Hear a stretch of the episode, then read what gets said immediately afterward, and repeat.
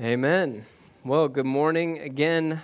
If you weren't here earlier, my name is Travis. I'm the pastor here, and it is uh, it's good to be with you.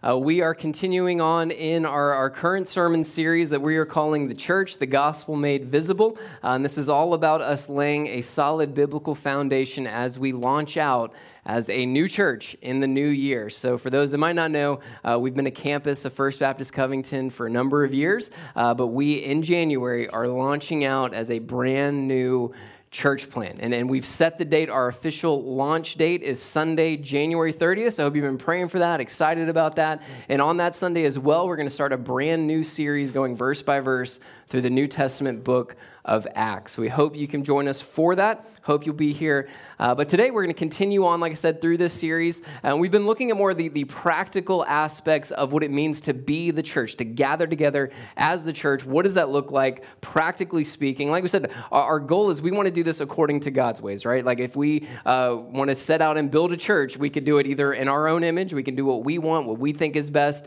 uh, but that will not be good. That will not end up well for us. We want to be a church that bases everything on Jesus and His Word. So that's what we're doing. That's why we're spending so many weeks digging into these passages. Um, we're going to continue on with that today. Uh, but as we start off, I got a question for everybody. How many of you in here hate change? Any kind of change, you don't like it, not a fan of change. It's okay, this is a safe place. You can admit that. It's all right. It's, raise your hands high. So all of you love change. I don't believe that, but we'll, I'll trust you. I'll take you at your word. So everybody in here loves change all the time. Everything can change. You just love it. You're just all super flexible. That's what I'm getting? Okay, whatever. We'll see. I'm typically like that. Typically, I'm a person that, that is okay with change for the most part, uh, depending on what it is. But there are some things um, that I am not so flexible about. Uh, maybe some of you can relate to this, but never mind. all of you love change, so nobody's going to be able to relate to this. I'm going to be on my own, so y'all pray for me.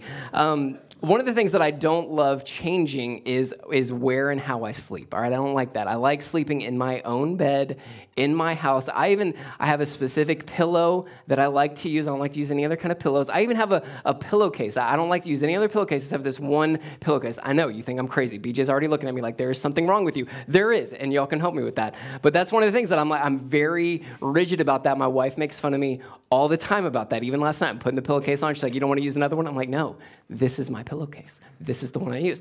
So, anyways, this week uh, we we took a trip to Nashville, Tennessee. This was the the kids. Are, we have three kids: uh, Zayden, who's six, Livy is five, and and our youngest Mila is ten months old. So we loaded everybody up in the car. This was their Christmas gift for the year. We went up to Nashville, stayed at the uh, the Grand Ole Opry Hotel Resort thing that's up there. Took the kids. They got a bunch of Christmas stuff going on up there. So we went up there Wednesday and Thursday. And so I don't, again, I don't like to change where I sleep. So anytime I'm sleeping in a hotel, Airbnb, whatever it is, like I just, I already don't sleep great anyways. That's probably why I don't like changing this. And then in a new place, anything changes, again, I, I just don't sleep. Same with our kids. Like none of us sleep anywhere we go. But anyway, we travel up to Nashville, and all five of us are in this hotel room. We got the baby in a pack and play, and there's two like queen beds set up. So uh, Kendra and our son Zayden are in one bed because they sleep like solid. They don't move at all during the night. And then me and my my middle daughter Livy are in one of the beds because she's got my sleep habits. Poor girl, so she just tosses and turns all throughout the night. I did not realize how bad it was, though, until we started to go to bed on the first night there. And I find myself in the middle of the night, every few minutes, just getting kicked every moment. Just con- like, she, I don't know what she's doing tonight. She's fighting somebody or doing something, but just like full on, as hard as this little girl can, just kicking me the whole night. I don't even know what's going on. At one point, I found her like burrowed under the covers, like a little groundhog going into her home, like just straight up, like halfway down the bed. I'm like, what? What is happening? What are you doing? And then at one point, again, she woke up and she was completely sideways on top of the covers with like her leg propped up as if you would be like sitting in a chair and you kind of like cross your leg one on top of the other. Sit like her legs were up, crossed in the middle of the night, laying flat sideways on top of the covers. So like, there's something wrong with this child. I don't know. I to lay hands on her and pray this demon out of her. I don't know what's going on. But something is happening. This poor kid is not sleeping. And then she'd wake up like, Livy, how'd you sleep? Oh, I slept fine. Like, if that was a good night's sleep, I would hate to know what a bad night's sleep is for you. There's no, I didn't sleep at all. How are you sleeping in this? So, anyways, it's just, you know, things change like that, and like everybody's just struggling. Mila, who normally sleeps till like 7:30, is like waking up at 6:30, sees everybody in the room and just thinks it's time to party and play. Right away, it's like, oh, this is great. So, anyways, we had a good time, but the sleep was a little rough because again, I, I don't like change and our kids don't seem to like that change as well. And that's what brings us to our passage today. And you're like, whoa, we're talking about sleep today? No, I know, I know. We're not. But we're going to be in Hebrews chapter 10. So you have your Bibles, go ahead and turn to Hebrews chapter 10. What we're going to look at is how through the work of Jesus, through what Jesus does for us on the cross, he changes things. He changes things. He changes so much. He changes our relationship between us and God, and he changes our relationship with one another. So through Jesus, through what Jesus does for us on the cross, he changes everything. So that's what we're going to be looking at today. So again, if you have your Bibles, Hebrews chapter 10, we're going to hang out in verses 19 through 25. So, again, if you have your Bibles, go ahead and turn there. Uh, if not, we'll have the verses on the screen behind me. If you don't own a Bible, uh, we have Bibles in the back on this table. I would love for you to take one of those as our gift to you. Take that home with you today. But we're going to be hanging out in Hebrews chapter 10, verses 19 through 25. And as you're turning, let me just give you a little background on Hebrews. Hebrews is my favorite book of the entire Bible. I love the book of Hebrews. Uh, it's a letter written by somebody. We have no idea who wrote it. Lots of theories out there. I kind of nerd out on that kind of stuff. I won't bore you with those details, though. Uh, but we don't know who wrote it, but somebody wrote it, and they wrote it to Jewish Christian, hence the name Hebrew. So they wrote it to Jewish Christians who are facing intense persecution. I mean, people are getting just killed and martyred for their faith all the time. So intense, crazy persecution at this time. And this author writes to these Christians to encourage them in their faith, to say, continue on, press forward, fight for your faith, fight, hang on to Jesus during these moments. So he's writing to encourage them in their faith. And what we find in our passage today, it's kind of like this, this transition moment in the book of Hebrews. So Hebrews 10, 19 through 25, it kind of summarizes several chapters of what the author was doing. So in, in chapters 4 through 10, the author is laying some uh, sometimes really deep theological groundwork as to who Jesus is and what he's done for us.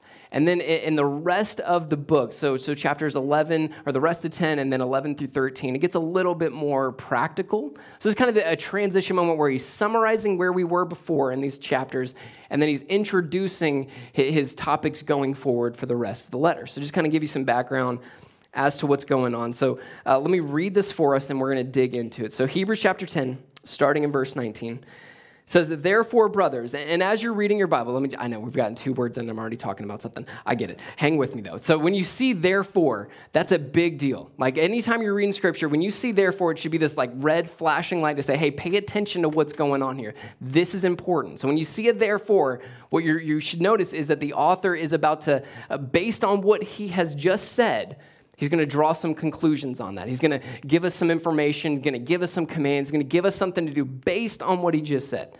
So that's important. When you see it therefore, it's a big deal. All right, let's keep going. I promise I won't stop every two, two words.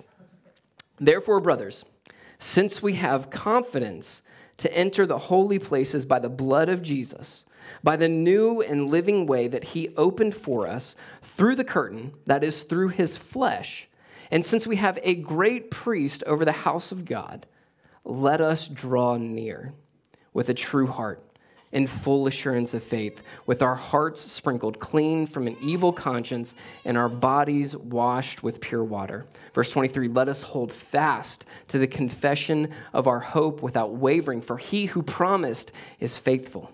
And let us consider how to stir up one another to love and good works, not neglecting to meet together, as is the habit of some, but encouraging one another. And all the more as you see the day drawing near. Okay, so what we have here is the author saying, all right, based on who Jesus is, based on what he's done for us, I want you to do three things want you to do three things. And when you see the phrase let us and then something happens, that, that's a command in Scripture. The author is giving us three commands here. He's saying, let us, since we, since we have the confidence to, to come to God, to come in His presence, we should do three things. Let us draw near, let us hold fast, and let us consider one another. So that's our outline for today. That's where we're going. Let us draw near, hold fast, and consider one another. All right, so that first one he tells us to let us, let us draw near. Let us draw near. The author is telling us, uh, his audience, by extension us today, he's telling us because of what Jesus has done for us, here's what we are to do. First thing, draw near. We're to draw near. Look at what he says in verse 19. Therefore, brothers, since we have confidence to enter the holy places by the blood of Jesus. Okay, let me stop there because there's a lot happening in just those few words. There's a lot going on there in those few words. Let me just make sure we're all on the same page here. So what by, by what, him writing those three those few words there, let us with confidence Because what Jesus done for us, since we have confidence to enter the holy places, what he's doing is he's going all the way back to the Old Testament. He's going all the way back to the Old Testament and the sacrificial system we see in the Old Testament. All of those, what we think are really boring books of the Bible, Leviticus, Deuteronomy, they're really awesome and really good. Some of my favorite parts of the Bible, really good stuff to dig into. That's what he's going back to. He's pointing all the way back to that. And this is what I love about the book of Hebrews, because what the author of Hebrews does is he says, look at, look at all of these things that happen in the Old Testament, all these things that we see in the Old Testament, and look how they were pointing forward to what Jesus would do for us on the cross. So here's what he's saying. When, he, when he's saying that we have confidence to enter the holy places, this is what he's talking about. He's talking about the temple, the sacrificial system, all of that stuff. So before Jesus came, before Jesus, who is God in the flesh, second person in the Trinity, before Jesus came to earth, what we had is God's presence was very limited. It was very limited to, to certain people at certain times in certain places. One of the certain places where God's presence was limited was within the temple, and specifically with the Ark of the Covenant. You're like, man, I thought that was from an Indiana Jones movie. You're right, it is, but they stole it from the Bible, okay? They stole it from the Bible. It came from the Bible. So the Ark of the Covenant, we see the Ark uh, being commanded to the Israelites to build that all the way back in Exodus with, with Moses leading the people out of Egypt. They stop in the desert, and God's like, hey, I want you to build this really big tent. I'm going to call it the tabernacle, and here's some things that I want you to build with it. So just keep that in mind. If we ever get to a point as a church plant where we're setting up and tearing down, just know that that's biblical because that's what the Israelites did for 40 years in the deserts. They set up and tore down the temple of God, all right? So just know we're in good company if we ever get to that point. Maybe we won't, maybe we'll, we'll see. But, anyways, the, the, the, tabernacle was, was told to be constructed, and they had these different parts of the tabernacle to help facilitate worship. And one of those things was the Ark of the Covenant. And God said, My, my presence will be symbolically dwelling with you with the Ark of the Covenant. So that was a symbol of God's presence. God, God's omnipresent, He's everywhere. So it's not like, oh, He was only with the ark. No, but that, that was the symbol for God's presence with the people of God. So they had this, this thing that symbolized God's presence, that, that uh, God was with them at all times, whenever they had the ark, all that kind of stuff. And then we fast forward a little bit, and Solomon, uh, David's son, King David has son Solomon, Solomon builds the temple, builds the temple of God. And when he builds the temple, the way God has it constructed is the temple is kind of created with these, uh, as you go further into it, it, it's more limited access as you go forward. So the temple is built with what's called the outer courts. Now, that was the courts that were, that were open to Jews and Gentiles. Anybody could come to the outer courts. And then they had what was called the inner courts, and that was, it had this like half wall kind of set up blocking that off, and only Jewish people were able to go into the inner courts. And then you had the actual temple itself, and that was the sanctuary, the inner courts of that. Um, and then you had the holy place, which is where a lot of these things that you see, like the lampstand and the basin and all that stuff that you see being built at the end of Exodus, you see all that set up in the holy place. And then they had another part that was called the most holy place, or the Holy of Holies. And this was a, a section, a square blocked off with huge, thick curtains that went from ceiling all the way down to the floor. And in the Holy of Holies, that's where the Ark of the Covenant was. That's where the presence of God was. And here's the deal with the most holy place only one person was allowed to go in only one person was allowed to go in the high priest. There's a bunch of other priests, and only one guy, one priest was allowed to go in, and only he was allowed to go in one time a year. One day a year. One person, one day a year, was allowed to enter into the most holy place, into the presence of God. And that was on the Day of Atonement. So if you've heard, the, you know, Yom Kippur, that's the Day of Atonement. We see this laid out in Leviticus 16 if you want to go read about that. That's the Day of Atonement. Now, why, why is that the case? Why was only one person allowed in the presence of God one time a year? Why is that? It's because of our sin. It's because of sin. See, the Bible makes clear that, that every single person is a sinner. Every single person. What, what sin means is that, that we've all done, said, or thought things that go against God's standards. And if you just thought right now, nope, not me, well, you just lied to yourself, so that counts. Now you're in the same boat as all of us, all right? So good news. Now we're all on the same page together. All of us are sinners. Romans 3.23 says, for all have sinned and fallen short of the glory of God. That word all, just let you know some little Greek stuff going on, it means all. You're like, wow, that's really deep. I know, I know. It means all, myself included, you included, everybody. Everybody is a sinner. We all do say and think things that go against God's standard. And God is a perfect, holy, eternal God. and cannot allow sin to come into his presence. In order to come into his presence, you have to have perfection. So let's say that on the Day of Atonement, the, the priest, you know, a couple weeks before, is like, you know what, let me just go in and check things out, make sure the ark is good, everything's where it needs to go, get things set up for the big Day of Atonement. If he were to do that just even, even a couple of days before, he'd walk in there, die immediately, be dead. Because you can't just come into the presence of God. See, on the Day of Atonement, the, the priest, right before he went in, had to go through this intense purification process for his own sins and if he messed up that, if he skipped a step or did something wrong, you go into the Holy Holies, boom, you're dead. So he follows this intense purification process, and then he goes in and makes a sacrifice for the people of God, for the Israelites. He takes a, an unblemished goat and he sacrifices that goat in order to cover or atone for or forgive the sins of the nation of Israel. That's what would happen on the Day of Atonement. That's, the one day he was allowed in. And this, this goat, the reason they would sacrifice that is because it was symbolically representing everybody else in Israel. And what that goat did was that took the place of all the Israelites. That took the place. See, what we, we see in Scripture is that in order to have forgiveness of sins, you have to have a sacrifice. Even the author of Hebrews points this out. Hebrews 9:22 says, "Indeed, under the law almost everything is purified with blood." And without the shedding of blood, there is no forgiveness of sins. There's no forgiveness of sins. So the Bible also tells us, Romans 6.23, it says, the wages of our sin is death, meaning what we deserve for our sins, what we earn because of our sins, is death. We deserve hell, wrath, punishment because of our sins. And because we sin against an eternal God, that punishment has to be eternal as well. The punishment has to fit the crime. So somebody has to die. With our sins, somebody has to die. Either us or somebody has to take our place. So, with the sacrificial system, a, a goat or a ram or a bull would take the place of you and your sins. Now, that was temporary. And we know that because these sacrifices had to happen over and over and over and over again. Every year, every Yom Kippur, the high priest going through that purification process would sacrifice another goat. See, these sacrifices were meant to just temporarily cover the sins of the people. It wasn't full, it wasn't final, it wasn't complete forgiveness.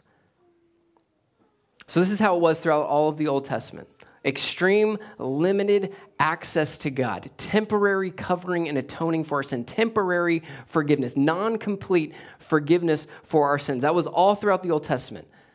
But now, but now with Jesus, things change. Because of Jesus, things are different. And the author says we now have confidence to enter into the holy places. We have confidence to come into the presence of God. That word confidence is a word that typically means, you know, just that confidence or boldness. Here it can be translated freedom to enter. You kind of think of it but before Jesus in, in God's presence and entering, coming into God's presence, there's this big no trespassing sign. No trespassing. If you come in, you're dead. But now through Jesus, that no trespassing turns into a welcome sign. All are welcome all are welcome. We can all come to Jesus. We have confidence to enter into the holy places. We have confidence to come into the presence of God. And, and, as the author says, how are we able to enter? Why do we have this confidence? Well, one of the things he says is, is by the blood of Jesus. The blood of Jesus, his sacrifice, allows us to come in. Hebrews 9, 13 through 14 says this for if the blood of goats and bulls and the sprinkling of defiled persons with the ashes of a heifer sanctify for the purification of the flesh, how much more will the blood of Christ, who through the eternal Spirit offered himself without blemish to God, purify our conscience from dead works to serve the living God? So if, if goats and bulls could temporarily cover, and how much more does the perfect sacrifice of Jesus cover us? So says we can come in through the blood of Jesus. He gave his life for ours. He took our place. We are the ones that should have died. We were the ones that were sinners. But he took our place. He shed his blood so that we wouldn't have to. So he says it's by the blood of Jesus we can enter. He also says that, that because Jesus is our priest, he says uh, that we have this, this great priest over the house of God. We have our, our new high priest. Jesus, he's the perfect priest. We no longer have these, these sinful priests who have to purify themselves every single time before they come into the presence of God. No, we have the perfect high priest, Jesus, and he did the perfect work for us. Hebrews 7 26 to 27 points it out this way. It says, For it was indeed fitting that we should have such a high priest, holy, innocent, unstained, separated from sinners, and exalted above the heavens. He has no need, like those high priests, to offer sacrifices daily, first for his own sins, then for those of the people, since he did this once for all when he offered up himself. Jesus offered himself once for all. He is the perfect high priest and he is the perfect sacrifice, never sinned, complete perfection. And his sacrifice is complete, it is once for all. He doesn't have to continually sacrifice himself over and over and over again. No, he does it once for all. For all. He is the perfect sacrifice. And it's through the perfect sacrifice of Jesus, the perfect life of Jesus that we can be made clean. He says here, here that we, we are to draw near with, with what? We're, we're to draw near with our hearts sprinkled clean, with a true heart, free from an evil conscience, our, our bodies washed with pure water. We are, we are made clean. Through Jesus' sacrifice on our behalf, we are made clean. We are purified. We are washed clean, and we are given complete and full forgiveness. Look at what Colossians 2 13 through 14 says. This is Paul writing, he writes, And you who were dead in your trespasses and the uncircumcision of your flesh. So, one of the ways the Bible speaks of our sinful state outside of Jesus is that we are dead to our sins. We're dead to our sins. And we're going to stay that way without somebody saving us, and that somebody is Jesus. So, so we were dead in our trespasses and the uncircumcision of your flesh. God made alive together with him. That's Jesus. Together with Jesus, having forgiven us all our trespasses by canceling the record of debt that stood against us with its legal demands. This he set aside, nailing it to the cross. So, what that means is when we put our faith in Jesus, we have complete forgiveness of our sins past, present, future sins, all forgiven by faith in Jesus. Complete, total forgiveness. We are made clean. And what's the purpose of all of this? What's, what's the reason Jesus does all of this? Why does he do this? Why does he change these things? So that we can draw near so that we can come to him. Look again at verse 22. Since we have confidence to do these things, what are we supposed to do? What's the command? Let us draw near. Let us draw near. Let us draw near to God. I mean, can, can you just uh, try to imagine being the high priest in the Old Testament? I don't know about you, but I would have been terrified getting something wrong and then stepping into the Holy of Holies. I mean, can you imagine what, what stress that would put on somebody? And did I do that right? Did I follow all the steps? Did I do these things? And now you're going to step in. I mean, the fear that we would have stepping into the presence of God, knowing that if there was anything off, we'd be dead immediately. But now, through Jesus, we can draw near boldly. We can come boldly. We don't, we don't have to hide in our fear, in our shame, in our guilt. We don't have to worry if we're going to be accepted by God, if we're going to be good enough. We don't have to worry about cleaning ourselves up first before we come to God. That's not, that's not how it works. Praise God, that's not how it works because we'd have no hope then at that point, right? Because we're all sinners. We're all sinners. We're all stained by sin. So we're up to us to fix things, we'd be doomed. But instead, Jesus does all of this for us. He does all of this for us. We don't have to run and hide we can draw near. It says this in, in Hebrews 7:25. It says, consequently, he, that's Jesus, Jesus is able to save to the uttermost those who draw near to God through him, since he always lives to make intercession for us. See, Jesus wants us to draw near. He wants us to draw near. And when we draw near, when we come to Him in faith and putting our faith and our trust in Him to save us, to rescue us from our sins, to make us alive, what does it say there? He saves to the what? To the uttermost, completely, fully. Doesn't matter who you are. Doesn't matter what you've done. Doesn't matter what your past is like. Doesn't matter what your present right now is like. It doesn't matter. Jesus saves to the uttermost. He saves to the uttermost.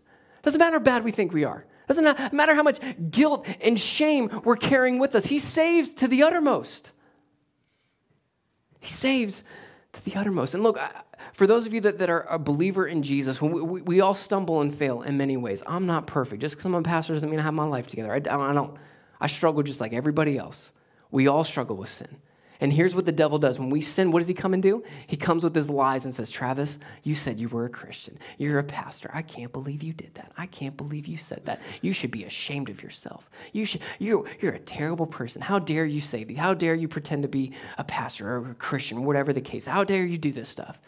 See, what the enemy wants, he wants us to sit in our guilt and our shame, and he wants us to keep running away from God. See, that's a temptation. When we sin, when we stumble, we want to we want to turn away from God. And the enemy wants us to do that. He wants us to keep running. But what does Jesus say? Come here. Come to me. Doesn't matter what you've done. Doesn't matter how much we've dropped the ball, how much we've messed up. To those of you that, that are here that you might not have put your faith in Jesus, you might not be a believer. I want you to hear this. It doesn't matter what your life is right now. It doesn't matter how much you've done. It doesn't matter what your past is. It doesn't matter how bad you think you are. Jesus saves to the uttermost. We don't have to come to God and clean ourselves up. We don't have to try to rely on what we think are good works. Because again, if, if it were up to us, we'd be doomed. But thankfully, Jesus saves us, and he wants us to come to him. His arms are open wide all the time. It's no longer no trespassing, it's all our welcome at the feet of Jesus. So draw near. Draw near to God. Through Jesus, we have confidence to do that. So, as the author says here, let us do that. Let us draw near. That's the first thing. Let us draw near. The second thing that changes with Jesus is, is we're called to, to let us hold fast. Let us hold fast. Look again at verse 23. Verse 23, it says, Let us hold fast the confession of our hope without wavering, for he who promised is faithful. We're to hold fast. And that word hold fast means that you're to, to hold tightly onto something onto something or someone, especially gives this idea, especially of something that you believe in. You're, you're called to hold tightly to that to persevere no matter the, the ridicule, no matter what everybody else is saying. You're, you're going to hold tightly to these things that you believe in. That, that's the picture that we're given. So we're, we're to keep going. Or as you know, the, the theologians of the 1980s Journey, don't stop believing. They were right about that. Don't stop believing. That, that's what we're telling you. That's you're like, man, that's a command. Yeah, they stole it from Scripture. Don't stop believing. That's what we're talking about here. Hold fast means don't stop believing. Now, what are we to hold fast to? What are we to hold on to tightly? He says, the confession of our hope. The confession of our hope. We are to hold tightly to our hope in Jesus Christ. Now, here's the thing about hope. We use hope all the time. We say we hope things all, all the time, right? But, but the definition of hope, how we use it, is very different than how the Bible uses it. Okay? So when we use hope, it, it, carries with it a level of uncertainty, right? Like, you know, I, I hope this happens. I, I, hope that, you know, the weather is nice today. Praise God it is. You know, I hope that it doesn't get too cold. That's what I hope every single morning when I wake up. Please, Lord, don't let it be too cold. Um, uh, we, we hope things. And, and we, we say hope, and we, we have this idea of like, I'm not really sure if it's going to work out or not. I mean, every, you know, if you're an Atlanta sports fan here, you know what that means. You, you know, like, I hope, you know, hey, the Braves won this time, you know, praise God for that. You're like, I hope the Georgia, Georgia Bulldogs don't choke again. Well, you know, too bad they did. Sorry about that. Um, I don't, yeah, I don't have a, I don't have a bone in the fight here. I'm, I'm an NBA fan, so, uh, but I like poking fun a little bit at the Georgia fans. So, uh, you know, we, we, get this idea of hope, right? We understand that when I say I hope, it carries with it this level of uncertainty. But we can't carry that into our understanding of biblical hope. See, when the Bible speaks of hope, it means a guarantee. It means a guarantee. There is no uncertainty with hope in Jesus. So, biblical hope is a guarantee that when we say, I put my hope in this promise of God, or I put my hope in Jesus, what we're saying is here is I have full certainty, full confidence. I know 100% that this is going to happen. That's biblical hope. There is no uncertainty, it is a full guarantee. So, with our hope in Christ, what that means is our, our hope in Christ means that we can believe with full confidence that Jesus is who he says he is and will do what he says he will do. We can have full confidence and assurance in that, no uncertainty. There's no, man, I, I hope this works out. I wish it will. No, it is, it is a done deal, it is a guarantee. That's biblical hope. And see, look, that Hope isn't based on us, right? Like our hope in Jesus isn't based on, well, if I do X, Y, and Z, well, then I have hope. Then I have certainty. No, it's not based on us. It's not based on the things of this world. It's not, well, well if, if these circumstances work out in this way, well, then I can have hope that the Bible means that, that, that this will happen according to Scripture. No, it's not based on us. It's not based on this world. It is based on Jesus.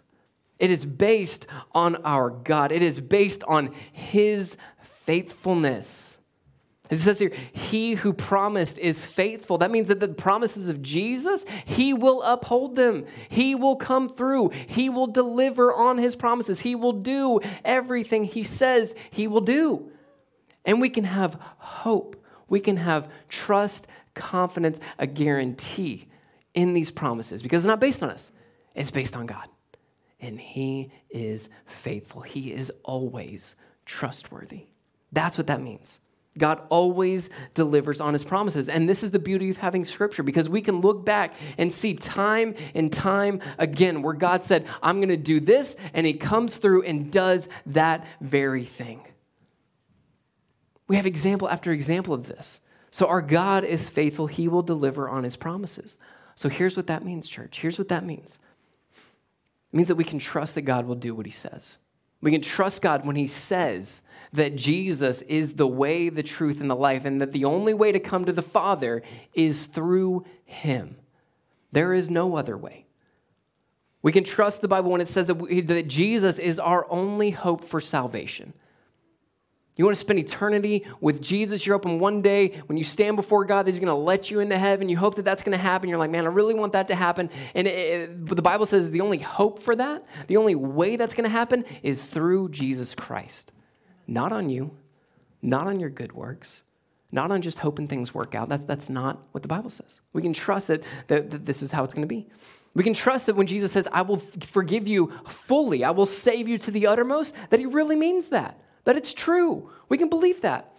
We can believe that when he says, I, I, will guide you and lead you through life, that we can trust that. We can believe in that promise. We can believe when he says that he's going to provide for us. We can believe when he says that he will always love and accept and approve of us, not based on what we've done, but all based on what Jesus has done for us. We can trust him when he says that for those that believe in him, for those that have put their faith in him, we can trust him when he says that we will spend eternity with him in the new heavens and the new earth for all of eternity with complete perfection. No more sin, no more pain, no more suffering, no more evil, no more hardship, no more brokenness. We can trust that. We can believe that. We can look forward to that day.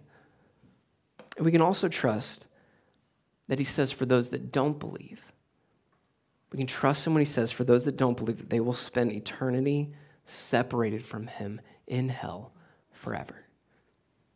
We can believe him when he says these things. We can trust his word.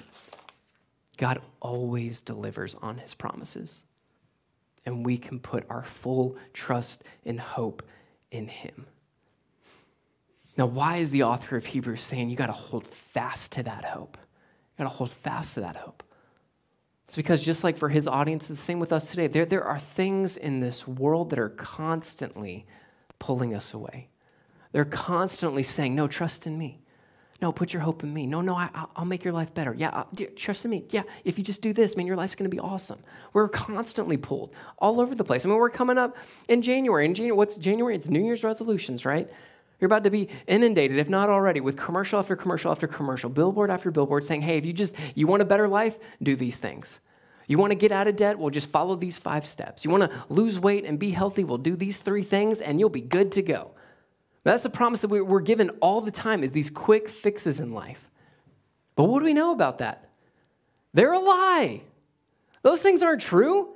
You want to get out of debt and get better financially? It takes hard work. It takes a lot of discipline. And sometimes, depending on your situation, it might take a long time. You want to get healthy, lose weight, be a healthier you, whatever that looks like? Guess what that takes?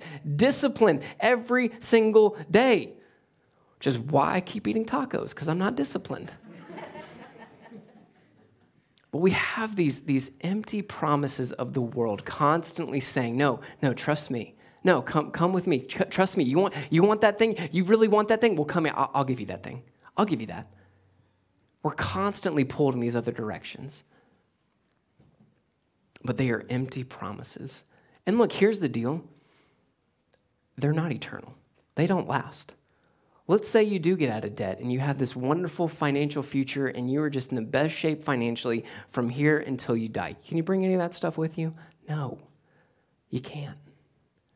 Let's say you get in the best shape of your life and you're just the most healthy person and that's what you're living for, that's what you're doing. Guess what's going to happen?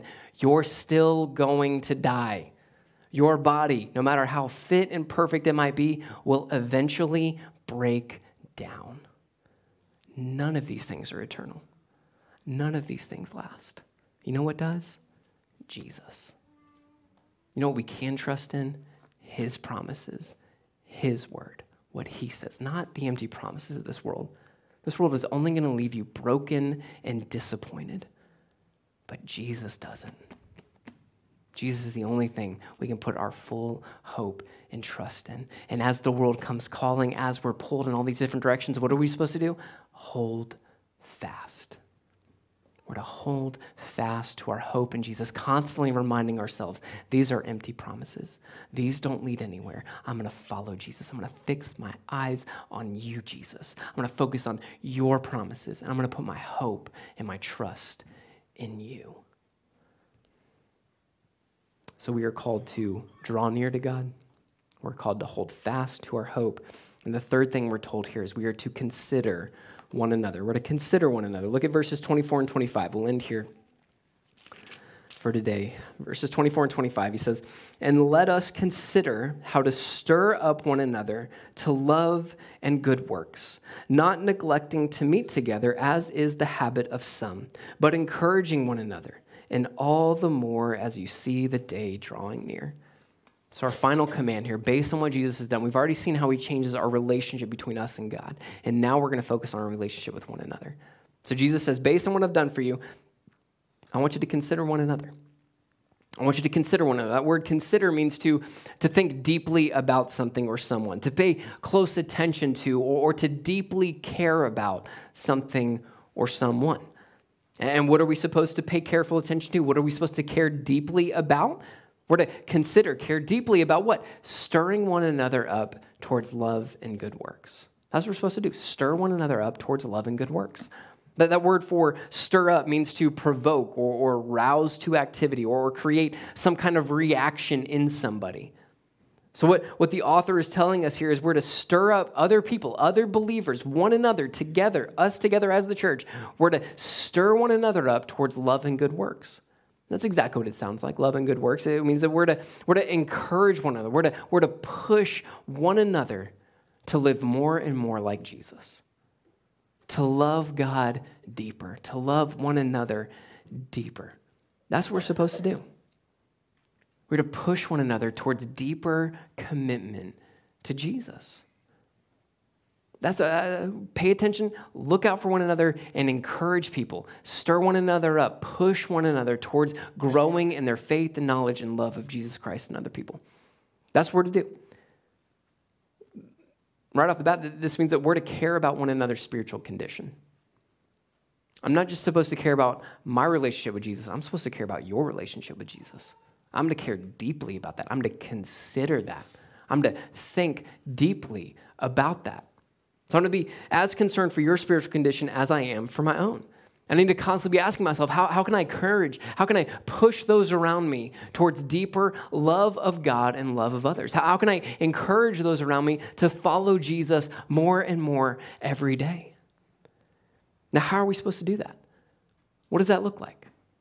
Well, again, thankfully, we have scripture. The author here gives us two ways a negative and a positive on how we're supposed to do this.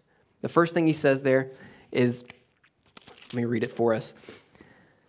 Verse 25, not neglecting to meet together. That's the first way. How are we to stir one another up towards love and good works? We're to not neglect meeting together. This meeting together, as the author refers to here, this is, the, this is exactly what we're doing today. he's talking about the local gathering of believers. He's calling this weekly gathering of the church where we come together to worship Jesus, to serve one another, to love on one another, to grow in our faith and knowledge of Jesus Christ. That's what he's talking about. He's talking about church. And what's he say about here? Don't neglect meeting together. Don't neglect this. This matters. Our weekly gathering as the people of God matters. It's a big deal. It is a big deal. Our, our weekly gathering, coming together as the people of God, matters for our spiritual growth. That's what he's talking about here.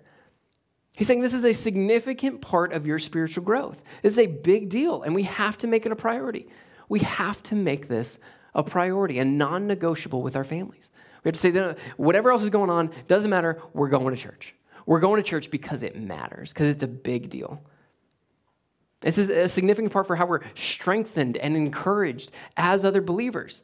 He says, well, what, what's our command here? To stir one another up towards love and good works. Now, how are we to stir one another up if we never see each other? Can't do it.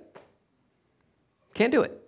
If I'm the only one here on Sundays, I'm, I can only stir myself up, okay? And that's only to go so far, all right? I need other people, and you need other people. We need each other. Like we keep saying over and over again, we are in this life together. Jesus didn't save us and then put us on an island to live in isolation on our own. That's not how we design things. He designed us as relational beings. He put us in relationships with one another, in community. And one of those reasons is so that we can do this so that we can encourage each other, so that we can stir one another up to love God all the more. And again, in order to do that, we've got to show up. We've got to be here. We've got to make this a priority. See, we can't just, you know, make uh, you know, church fit into our schedule, you know, because if we do that, if we let our schedule run the show, well, then church is going to get pushed off more often than not. Well, you know, I didn't have time for that. Oh, well, you know, I had to, I had to work this week, and oh, you know, we were we were busy. You know, a lot going on this week, and so you know, we're just gonna we're just gonna take it easy on Sunday. We're just gonna, you know, we're not, we're not gonna go.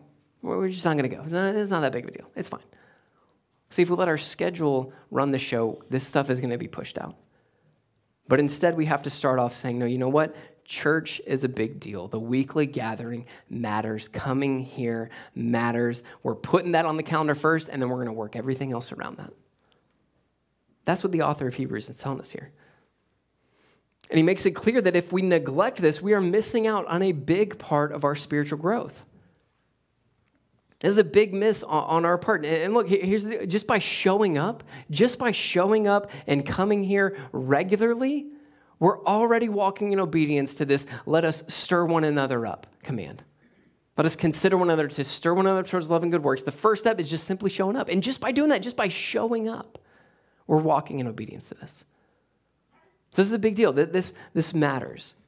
This, this helps us grow and it helps other people grow. Again, just by showing up and being here. So, just so you're not like, well, Travis, you just care about having a lot of people at the church. Well, yes, I do, because that means more and more people are hearing about Jesus. But let, let me just say this. Let me just say this. Find a church. If it's this church, praise God, we would love to have you. But if it's not, if the Lord's making it clear, you know what? He wants you somewhere else, you're already plugged in somewhere else, praise God for that. Commit somewhere. If it's here, great. If it's somewhere else, I praise God for that too. I rejoice with you in that. Find somewhere where you can belong, where you know people and people know you, where people are looking out for you and your spiritual growth.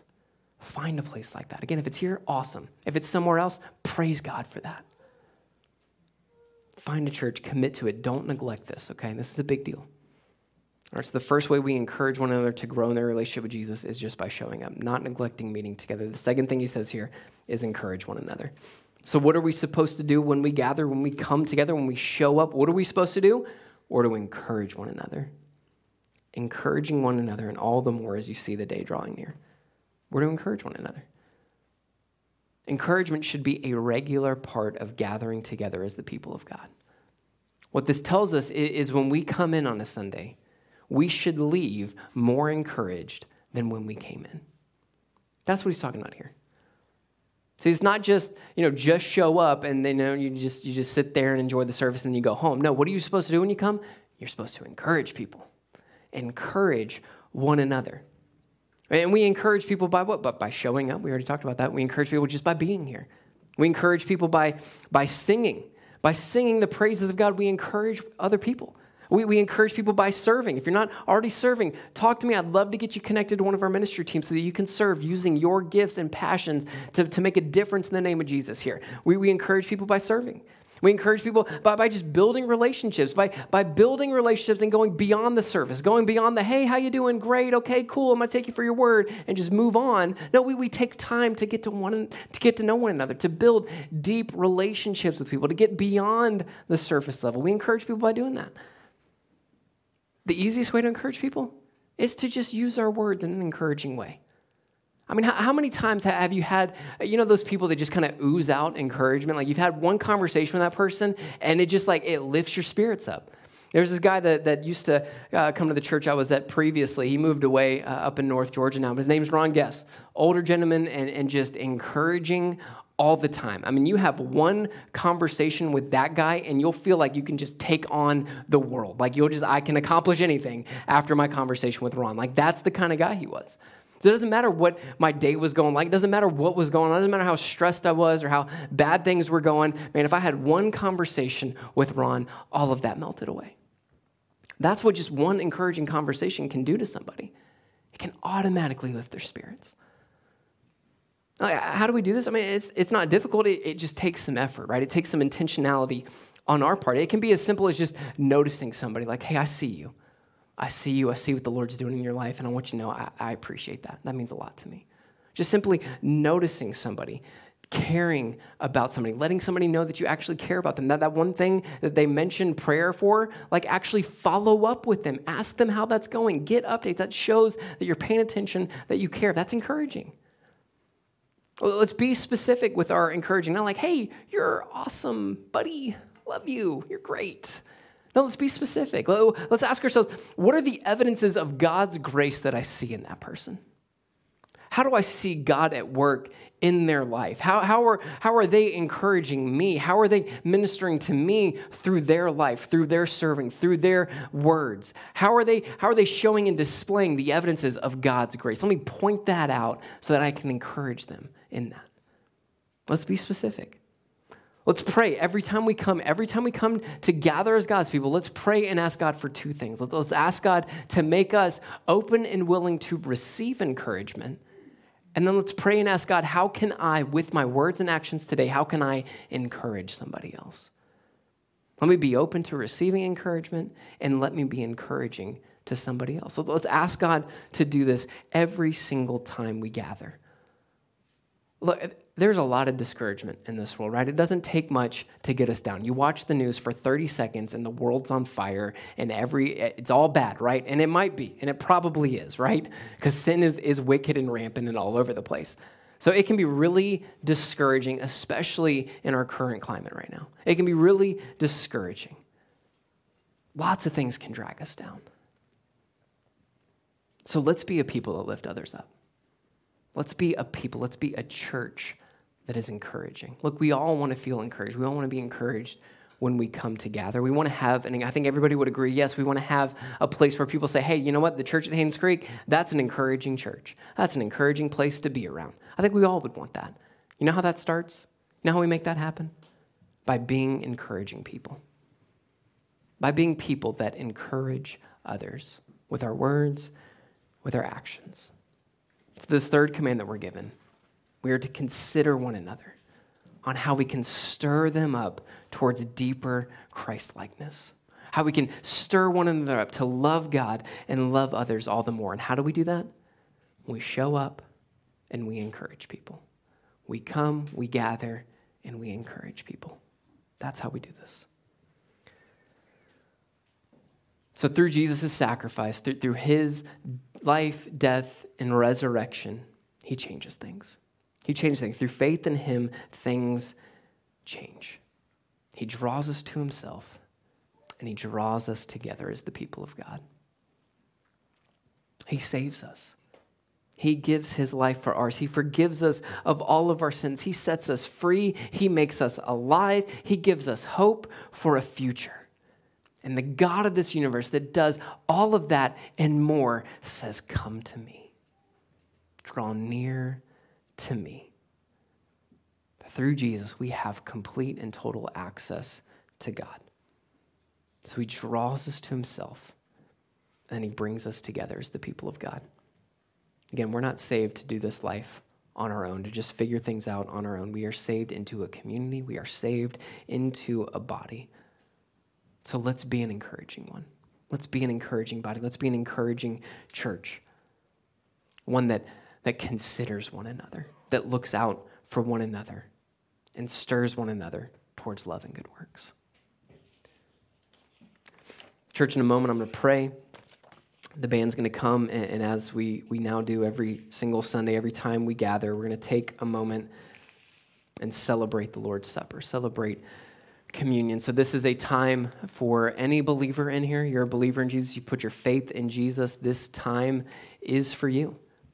So, in a moment, I'm going to pray. I'm going to pray the band's going to come. The band's going to lead us in a couple of songs of worship. And, church, I would encourage you take a moment, prepare your own hearts Maybe you spend some time just in prayer and worship to God. Maybe you need to repent of some sin. Maybe you've been running from God, and coming here today was your first step towards Him. Keep that going. Come to Him, draw near to Him. Maybe you need to spend some time just in, in, in worship and praising God for what He's done in your life, for the salvation that He alone gives you. And then as you're ready, you can come to the tables on either end over here. So we got one set up over here, we got another one set over here with the communion elements.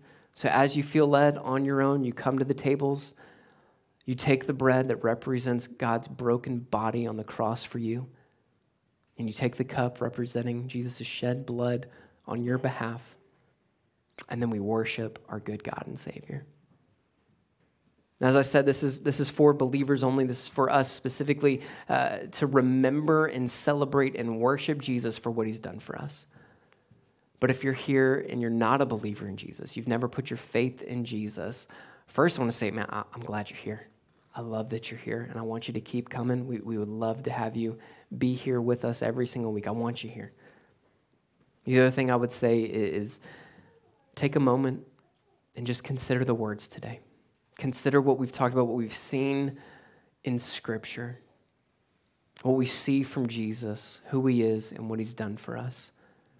And I would encourage you, I would ask you, let, let today be the day of your salvation. Let, let today be the day that you stop running, that you stop living in your shame and your guilt, that you stop running from God and fear, that you stop relying on your own good works if you're here and you're thinking, man, you know what? I'm just going to figure it out. And when I get before Jesus, I'm just going to, you know, hope that my good deeds outweigh my bad deeds.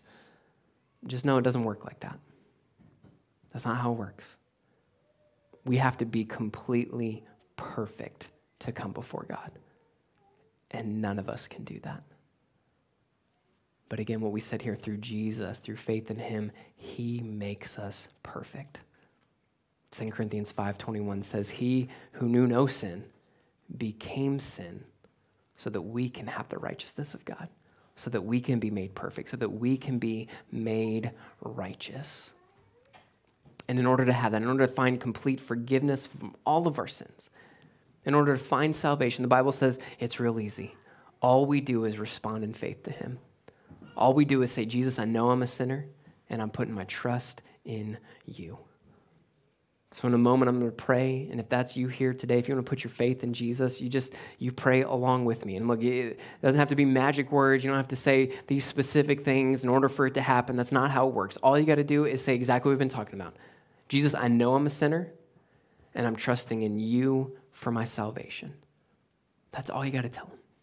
And when we do that when we put our trust in him he says that we are completely forgiven. Again he saves to the uttermost so that's you here today. I would encourage you say that prayer say something to jesus put your trust and faith in him come let us know let whoever brought you here today let them know so we can celebrate with you this is an exciting it's an awesome day Come take your first communion as a child of God. Let's worship together.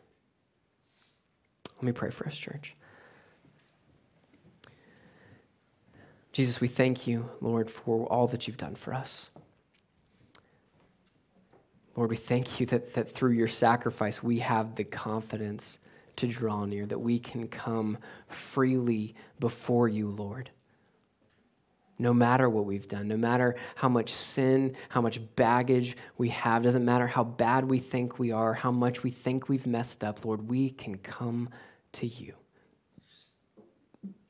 So, Jesus, we thank you for that. We praise you for that. I pray for us today. I pray for, for all of us here, Lord, that we would draw near to you, that we would hold fast to you, and that we would be a people that considers one another, that encourages one another. Jesus, give us the strength to walk in obedience. Lord, again, we thank you, we praise you, we give you all the praise, all the honor, all the glory for what you've done for us. Lord, thank you for saving us, Jesus. Lord, we praise you, we love you, and it's in your name we pray. Amen.